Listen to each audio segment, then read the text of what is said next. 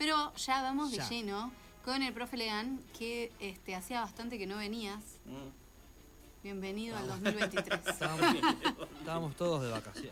Claro, claro, ese era el tema. Claro, bienvenido al dos mil veintitrés, nueva... Pero vino una vez en enero. Sí, pero sí. una sola vez. Claro. Una sola vez y después no nos uh-huh. vimos más. ¿Y para el día de hoy qué trajiste? Para el día de hoy traje sobre... No sé si saben algo lo que es. Son los... Ciclos La panspermia. Or... No, no. Ciclos o ritmos circadianos. ¿Saben lo que es eso? Uy, no. No. ¿Qué es eso? No, no. El reloj, el famoso reloj biológico. Ajá. Ah... Mío interno. Ah, estás esperando a que digas algo, pero, pero no. Pero esto, mío, no. mío interno. El reloj interno que tiene todos los seres vivos, ¿no? Basado básicamente no. en los ciclos de luz que hay dentro durante el día y que hace que tu cuerpo actúe de manera diferente. ¿Cómo estás diciendo que va a llegar el fin? Que el, el, fin. Que el gallo cante a la, a la, cuando sale el sol. Por ejemplo, claro. que nosotros ah, dormimos de tal hora a tal hora, ponele, ¿no? Claro. Bueno, eh, que un perro... sale cuando comienza a salir un poquito el sol, ya sale a vaguear por ahí. Ah, mira vos. ¿No? Ese claro. tipo de cosas.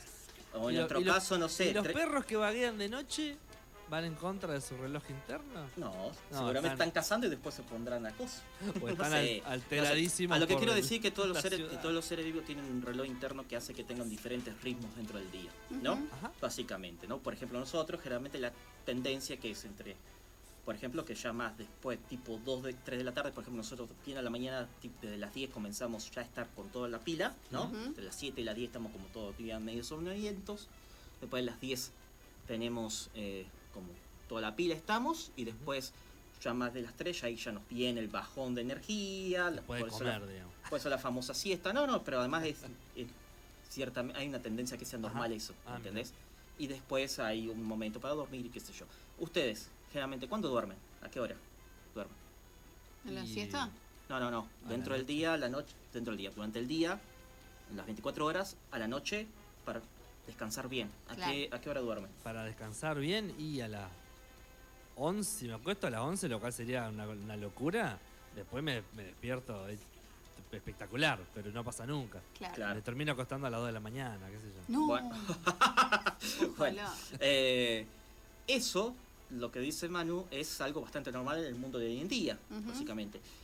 Y ahí está el tema, nuestro, como se le dice, ritmo, ciclos circadianos, eh, se, digamos, se han modificado históricamente a como eran antes. Uno entonces pensaba, bueno, pero es algo biológico, es algo propio. No, sí, pero las propias condiciones sociales llevaron claro. a que se modifique nuestro propio reloj biológico. Uh-huh. Ejem- para que se entienda, por ejemplo... Nosotros, yo no sé si sabían, ¿ustedes cómo es la cosa? Ustedes se acuestan, duermen, al otro día se levantan a dormir, ¿no? Se levantan a trabajar o a lo que sea, ¿no? Claro. Perdón, bueno, sí. a dormir. Sí, yo dormí sí, sí. el loco cuando después, se levantaba. Me despierto solo para dormir. Claro. No, bueno. En la Edad Media, en los principios de la Edad Moderna, y lo más seguro que en realidad durante toda la historia de la humanidad, menos desde la, Revoluc- desde la Revolución Industrial para adelante, uh-huh. ¿no? Lo que había era un tipo de sueño donde había dos sueños. No uno solo. De un solo tirón, uh-huh. sino que había dos sueños. Uno que era de las nueve de la noche hasta las once y otro que era desde las una hasta, la, hasta que comenzaba a salir el sol. En el medio, sí. en el medio entre las nueve y las once, eh, perdón, entre las once y las una, perdón, las veintitrés y las cero una. Las veintitrés y las cero una lo que había era un periodo de vigilia donde la gente hacía actividades. ¿A la Así. noche? Bien a la noche. O sea, no es que comían, lavaban los platos y se acostaban a dormir. No, en eso entre las nueve y las once descansaban. De las once a las una tenía un momento para hacer cosas útiles, que era por lo visto muy útil ese momento, Ajá. ¿no? Y después de la una hasta la madrugada, ahí dormían bien, mucho más. Y era como un sueñito, lo era primero. Como una una, siesta. El primero se le decía primer sueño, sí. claro. y el momento ese de vigilia se le decía el reloj, se le llamaba. ¿En qué época era eso? Antes de, la... antes de la Revolución Industrial. Antes de la Revolución Todo claro. indica que es. Que, ¿Y digamos, ¿Cómo que se despertaban? Decir... ¿Cómo haces para dormir dos horas y despertarte a esa hora ya? Porque tu reloj biológico ya está acostumbrado. Tu reloj cómo? biológico te despierta. De la misma manera que nosotros claro. con muchas veces cuando. Lo deben haber necesitado ese tiempo para hacer algo específico. Bueno, o sea, por ahí si vivían de la ganadería, de algo, algo hacían. ¿eh? Pero, digamos, también sucedía en las ciudades también, pero recordemos que. en el mundo preindustrial, las ciudades y el tipo de trabajo no era el trabajo como es hoy en día desde la Revolución claro. Industrial para adelante. No era un trabajo normado por el reloj, claro. ¿se entiende? Donde se trabaja de un tirón, ¿no? Se para, ¿no? Se descansa y después se vuelve a trabajar. Uh-huh. Como había un, digamos, otro tipo de trabajo, un trabajo preindustrial, el artesano, el campesino, ¿no? Lo que sucedía era que las personas tenían un momento muy fuerte de actividad durante el día, pero descansaban en el medio también, y durante la noche comenzaban ya a descansar ese momento y después tenían dos horitas que les quedaba porque ya era suficiente, tiraban un poco más y después descansaban bien, terminaban el sueño. Bueno, una, bueno, una, se dormían, una siesta pre-sueño largo. Claro. Porque no había siesta de por sí. Si la siesta que había sería un momento donde la gente lo decide en sí mismo, pero era necesario, era ese primer sueño, como se claro. le dice. Ajá. Lo que nosotros llamamos siesta. Y de hecho, eso se produce porque también, después de la Revolución Industrial, eso desaparece. De hecho, no hay memoria, mucha memoria colectiva uh-huh. de en el, antes, ¿no? Ya han pasado solamente doscientos, trescientos años. Mirá. Y cambió totalmente nuestro reloj. De hecho, como vos mismo dijiste, a las once es como mucho. ¿Por qué? Electricidad, claro. luz, las pantallas, eh, el tipo de trabajo, uh-huh. repito, uno trabaja a tal horario, a tal horario, en el medio, excepto algunos trabajos en específico, muy especiales, ¿se entiende? Los famosos trabajos nocturnos, los trabajos medio fragmentados, que no por nada en este mundo hacen mal al trabajo del trabajo fragmentado, porque todo el otro, toda la vida, toda la vida social se maneja de otra manera, claro. ¿se entiende? Vas a contrarreloj. Vas a contrarreloj, básicamente. Eh, de hecho, Se ha, hicieron estudios, por ejemplo, en una, digamos, en una aldea en Madagascar, uh-huh. ¿no? que todavía, en el momento que se hizo el estudio, todavía seguía teniendo una forma de vida preindustrial, porque uh-huh. no tenían acceso a electricidad, no tenían acceso, por lo tanto, a, la, a esa luz tan fuerte. Obviamente había luz en ese momento, vos pones una hoguera, la vela, la lámpara de aceite, no, pero no a ese nivel. Y lo que sucedía es que las personas tenían ese tipo de tendencia. Mira. Che, ¿y los menonitas? Tal vez. Pero igual no sé, habrá que preguntar a los menonitas. No sé, vos me salís con preguntas que no te puedo contestar. ¿Qué sé yo? ¿Qué sé yo? Lo, tal vez los menonitas usan electricidad. Pensé en los menonitas, no, les pido no, mil disculpas. Igual los menonitas están bastante... O sea, eh, tienen un trabajo que podría marcarles su, su tiempo, su... Claro, su además los menonitas comenzaron, además también los menonitas comenzaron todo lo que es el movimiento menonita, no el momento preindustrial, sino los claro. inicios de la Revolución Industrial. Está bien que no es tan marcado el tema del reloj, claro. todavía hay, hay diferentes, digamos, características, ¿no? propias de la época preindustrial, sí. pero habrá que preguntarle, lo más seguro que no, que sea como, como sucede sí, también hoy en sí, día en sí, la mayor sí. parte del mundo. El historiador, digamos, que estudió todo esto se llama Roger Ekirch, uh-huh. y básicamente el tipo se comenzó a dar cuenta estudiando lo que son registros, ¿no? de testimonios, de, digamos, de, de lo que sea, archivos judiciales, están hablando de un robo y justo mencionan que el robo sucedió y lo, alguien vio en el momento que sucedió, en el momento del reloj, es decir, el momento de la vigilia. Vieron en ese momento que el que robó la tal casa Mirá. fue en ese momento. Y ahí quedó... quedó ahí. ahí ya, y ahí se, el loco ya encontró el primer, de hecho, el primer indicio que encontró fue de un caso de asesinato, uh-huh. ¿no? Donde la, digamos, la testigo era una, una niña, un caso de asesinato de mil seiscientos nueve, más o menos. mil seiscientos, ahí les digo bien la fecha. Eh, mil seiscientos noventa y nueve, ¿está? Donde la nena contaba que la mamá en el momento se habían despertado, habían salido, la mamá había salido porque había un hombre que la estaban buscando, qué sé yo, y la mamá no volvió nunca. Oh, uh-huh. no. Después la encontró descuartizada y toda la abuela, ¿no? no. El tema de fondo es que, dejando al lado el asesinato, lo que queda claro es que había, ahí el historiador este se dio cuenta de que había como una especie de, ¿qué es esto? ¿Cómo es esto de que claro. se acostó a las nueve? Se levantó a las once y después se levantaron, pero además lo contaban como algo normal, uh-huh. no como algo, uy, me levanté, uy, qué locura, no, claro. ¿no? ¿Se entiende?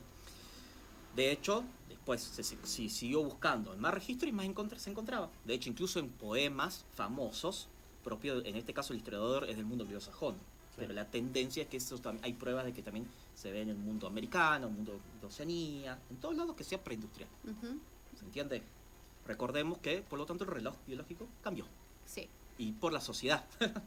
Cambió bastante porque te digo que si hoy ustedes, si se, si se durmieron una siesta, hasta las once de la noche y después tendrías que volverte a dormir a la una, no te dormís. No, a menos que te empastilles. Claro, ahora todo se empastilla. Claro, sí, ahora pero... es más fácil, claro. La... Che, y... no, no sé si es más fácil, tal vez, a ver, ahí ya me estoy llegando a otro lado, seguramente también antes también hiciste los tónicos ah. medicinales. No importa, el tema de fondo es que los otro momentos tema. de trabajo son diferentes y eso implica diferente tipo de sueño. Uh-huh. Y de hecho que haya dos sueños, en este caso. Cosa que no esperamos. Y para nosotros, perdón, la, nosotros hablamos de la siesta. Ay, pero es claro, como la siesta. Pero nosotros, claro. Pregúntale a un porteño, por ejemplo, ¿qué es la siesta? Obviamente sabe que existe, pero no practica la siesta. No. ¿Se entiende? En las grandes ciudades no se practica la siesta porque... No, y además no laburan, laburan de otra forma también. Claro, claro, los momentos de comer incluso son diferentes también. ¿Se entiende? De hecho, ese primer sueño y el momento de vigilia era, tan, era muy importante socialmente porque generalmente lo que pasaba es que en ese momento eran momentos para, por ejemplo, el ganadero, ¿no? O el campesino, lo que hacía era ir a ver, a ver si los animales estaban bien, ¿no? Claro. El artesano tal vez terminar algún trabajito, ¿no? Y también eran momentos amorosos. Ah. Porque la gente generalmente dormía, más, a ver, la tendencia de la gente que era, no era la riqueza ni la, ni digamos, la superioridad tecnológica que se ve hoy en día, ¿no? Era que una cama para todos. ¿Se entendés? Entonces, los que tenían ganas de hacer cositas, de hacer cositas, ¿no? Franelear un poco, lo que en ese momento era el momento adecuado y era un momento que socialmente hablando era importante para la reproducción también. Y sí, es así. Claro, claro. Es que sin ese momento no era un momento, porque en otro momento claro. era siempre, había luz y era momento de trabajo o había siempre gente dando vueltas. ¿Se entiende? Claro. Ese era el otro momento donde, bueno, eh, ya que estamos acá.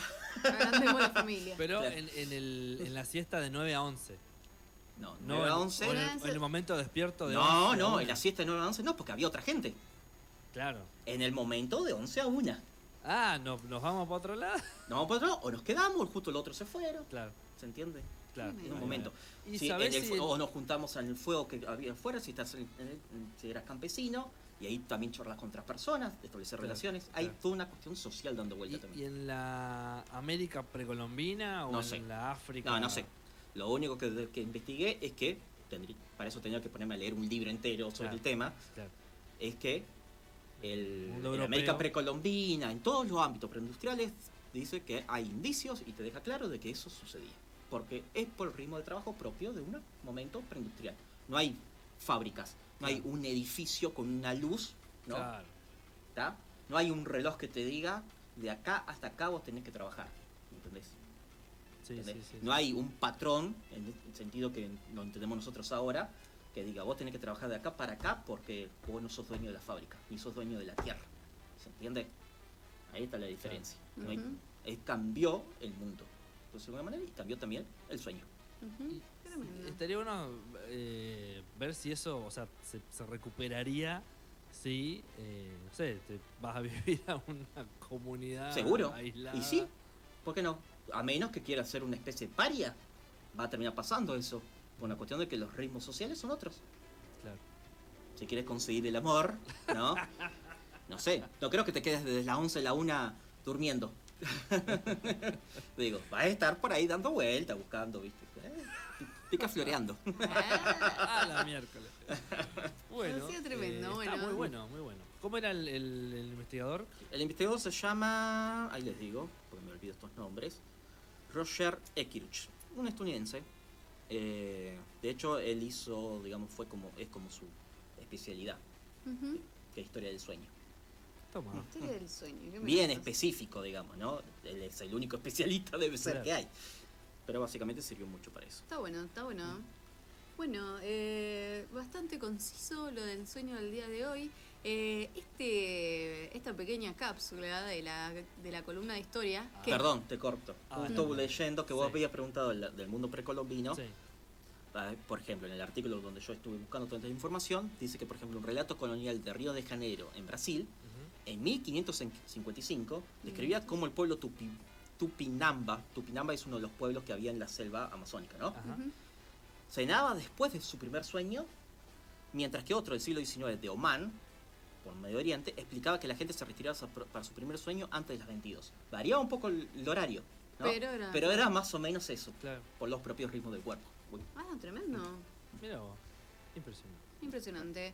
Eh, bueno, decíamos que la, esta pequeña cápsula de la columna de historia va a quedar en, en nuestro canal de YouTube.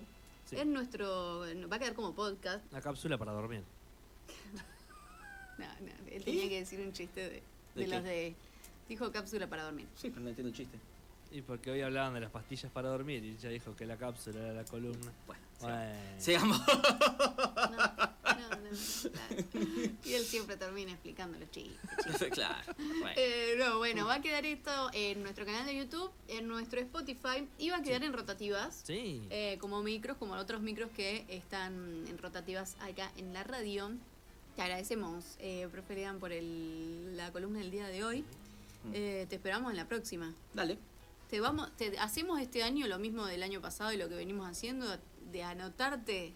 ¿Un temita? Sí. Cualquier persona que quiera que busque un tema, que me lo diga. Claro, de qué queremos aprender un poco más y el Profe Lean no lo trae. ¿Cómo se prepara el Profe Lean para las clases? Ya estoy. Ya está. Sí, mañana comenzamos. Está claro. Chido. Listo, ahí va.